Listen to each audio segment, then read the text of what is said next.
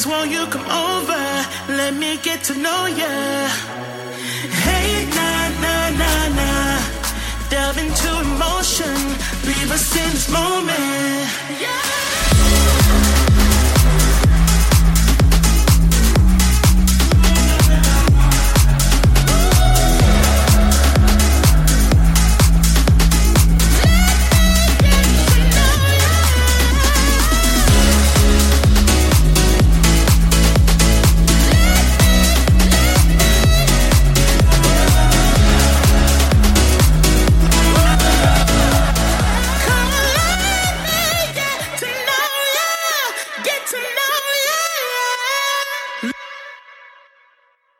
Hello, welcome to the Literary License Podcast, and we're doing our Getting to Know You segment of Craig Johnson. Hello, Craig. Welcome, welcome to the Literary License Podcast. Hello. Yeah, thanks for letting me join, and uh, yeah, it's good good to join you guys. We're glad you're here. Now, Craig is will be joining our Kings of Horror episode, and he might be guest co-hosting on some of our other episodes. So, what we thought we'd do is introduce yourself to everyone. So, Craig, what do you do uh, in your spare time, and what do you do for a living? Um, so I was raised in East Finchley in North London, um, and I, I'm I'm a key worker in mental health care, uh, and in my spare time. I'm a photographer and artist, and I'll do like uh, open house exhibitions in the local area and some some online exhibitions and things like that. And uh, yeah, it, it's, it's my passion, and it, it keeps me sane. Awesome.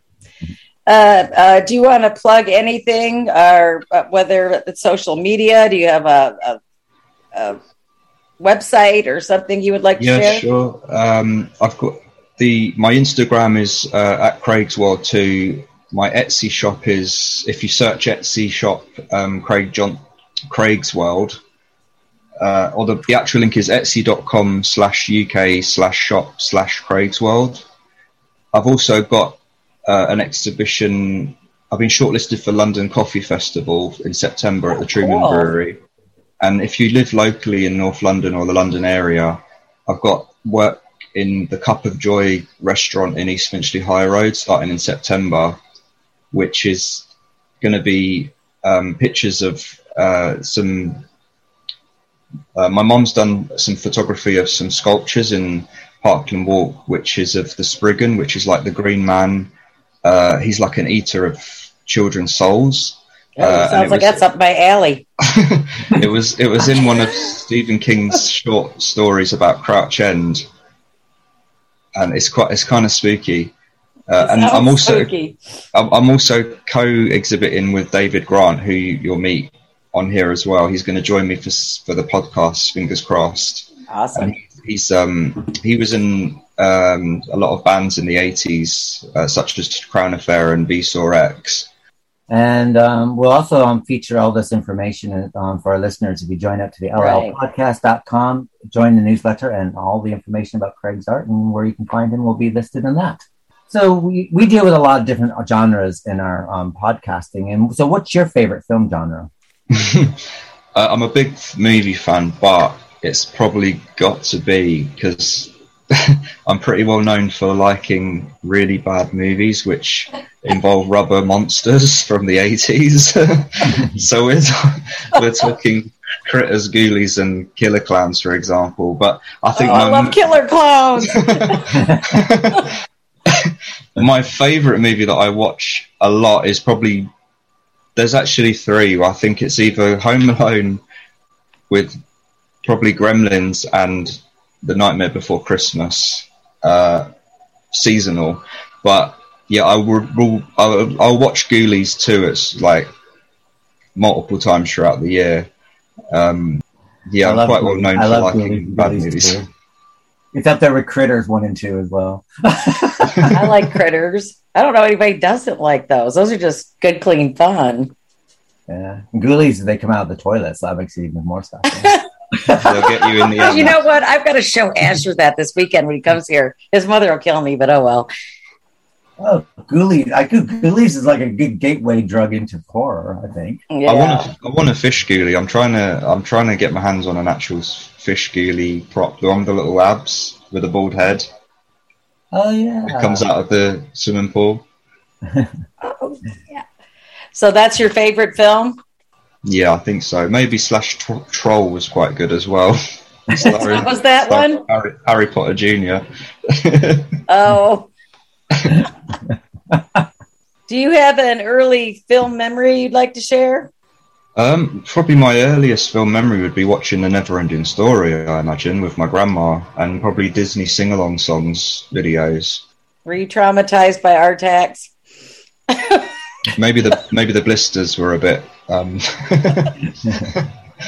Everybody says their first traumatic movie they watched when they were young was Artax drowning. You know, everybody. oh yeah, that is harrowing. Yeah, that does. Even now, it will probably touch a nerve if I watch it.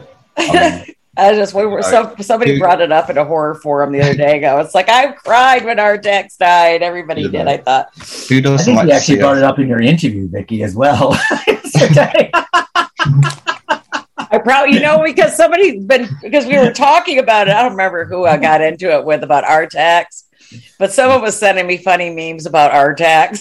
it's like you know, I've got a bad sense of humor, so I mean, here on the Literary License podcast, we find that when it's people dying and get named very horribly, we're okay with it. As soon as we get like something, an animal, it's like, oh my God, we can't deal with it. So, My mum's obsessed with watching Houston Animal Cops at the moment, and whenever we see the poor horses on there, it's just so harrowing to see it. I'm surprised I haven't seen one drowning in a swamp, you know. But I, I, I watched like the animal cops here. It's, I'm a big animal person. It's like Yeah. I'm the kind of person that will will I will bust your windshield in if there's a dog in there because it gets like 117 degrees and just in the shade sometimes here. And there are people that do that.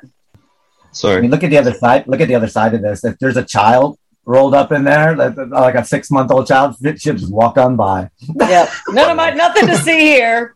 You know, but honestly, people actually forget that they have a child in the back seat. I just don't, and that people are saying, you know, now like to leave something in the front seat to remind you you have a child in the back seat. Uh, How do you not remember you have a child in the back seat? You know, no. Listen, my dad um, put my sister on top of the hood of the car, on top of the car. Um, Kelly? She was not, yeah, of course, always Kelly. but when she was like 18 months old, and and I don't know, he put the groceries in the car and forgot about her and drove off and got about three blocks until someone beeped Oh. to let him know that my sister's on top of the car in her car seat. Well, I, w- I was left at the store at the top of the road, and the shopkeeper had to tell my mum that, that I was at, I was in the pram at the top of the road. So that's when my problem started, you know. oh my god, So you can officially take that psychiatric line. It's like anyone finds fault with you, go blame my parents. And they did because it was all my parents leaving me in the back abandonment. seat of the car. That's it. Um, what's your favorite book and author? Uh, it's got to be Rose Madder by Stephen King. I just think that book is just amazing. Um, I just couldn't put it down. It was just amazing book, and I really would love to see a film of it, but it hasn't happened yet for some reason. I'm not sure. I'm quite Um, surprised because that's a, um if um tell me if I'm right. That's the one about the woman has the abusive husband and she goes off and then she ends up Yeah, doing with the, audiobooks. paint, with the painting. Yeah, and the Matador, the, ma- the Matador. Yeah, Yes, yes, I, I read that. really, really cool. I don't think I read Loved that it. one. Oh, it's amazing. It's Which such one a- is it's it? So good. Rose Madder. It's a it's actually one of his. It's Is it actually one of the novella or is it a novel? Novel.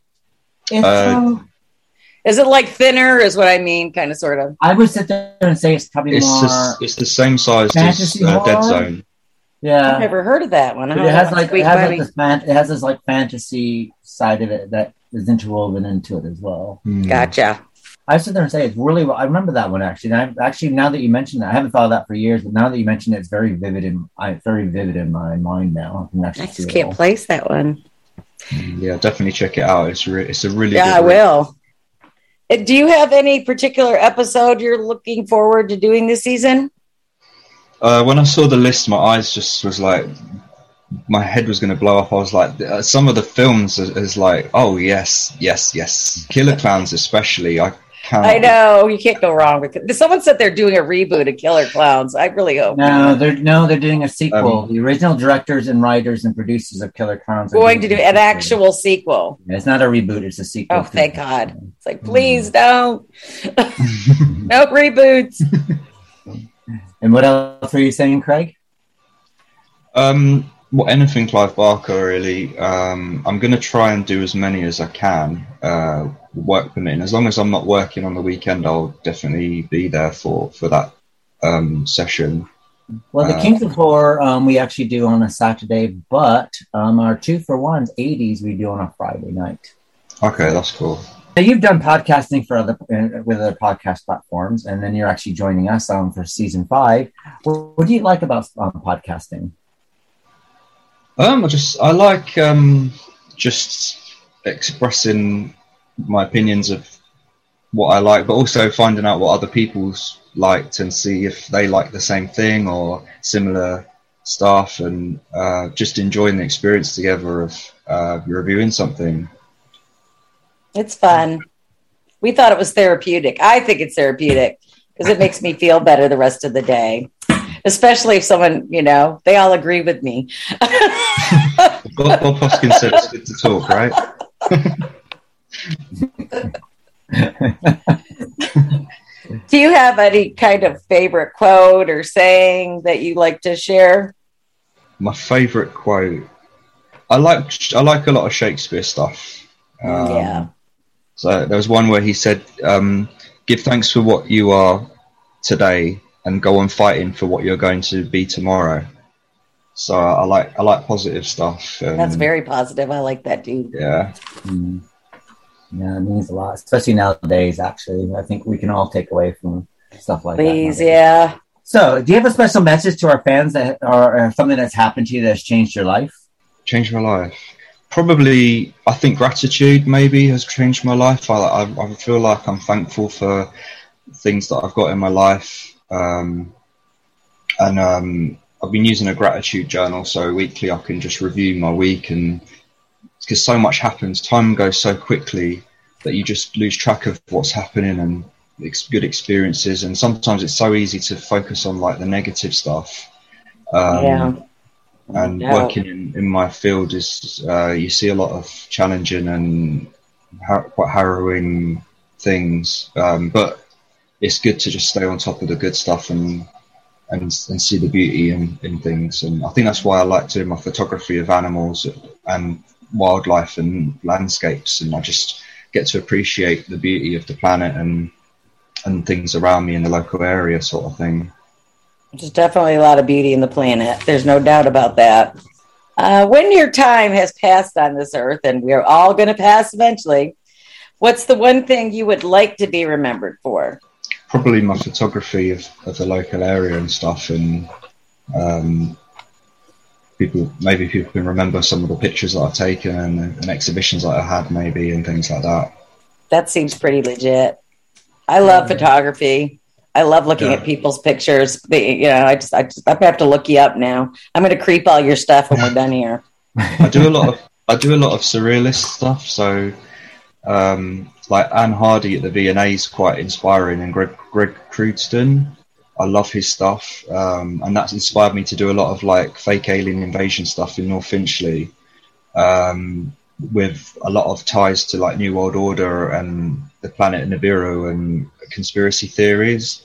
Um, and that was that's featured on like London Underground and stuff, and a lot of uh, like Conrad architects have had have got that because I'll blow it up like one meter on aluminium and, and hand display it sort of thing. That's cool. I basically had my, my uncle's greenhouse and we used smoke grass um, and methylated spirit in the pond in bowls. And I had a little alien figure that I got made at this little studio. Um, and we used the TV aerial that had been dumped as an antennae to represent the, sh- the ship. And then basically I used an old Wista camera and I had it on an eight hour exposure. So I got like dusk and dawn in the same image. But what it is, it was on set timers. So it, it absorbed all the ambient light. So the greenhouse, it just hums this ethereal glow, um, which you, which you couldn't really see because all the lights were out, but it was still absorbing. But it's really, really cool. Um, Sounds genius, actually.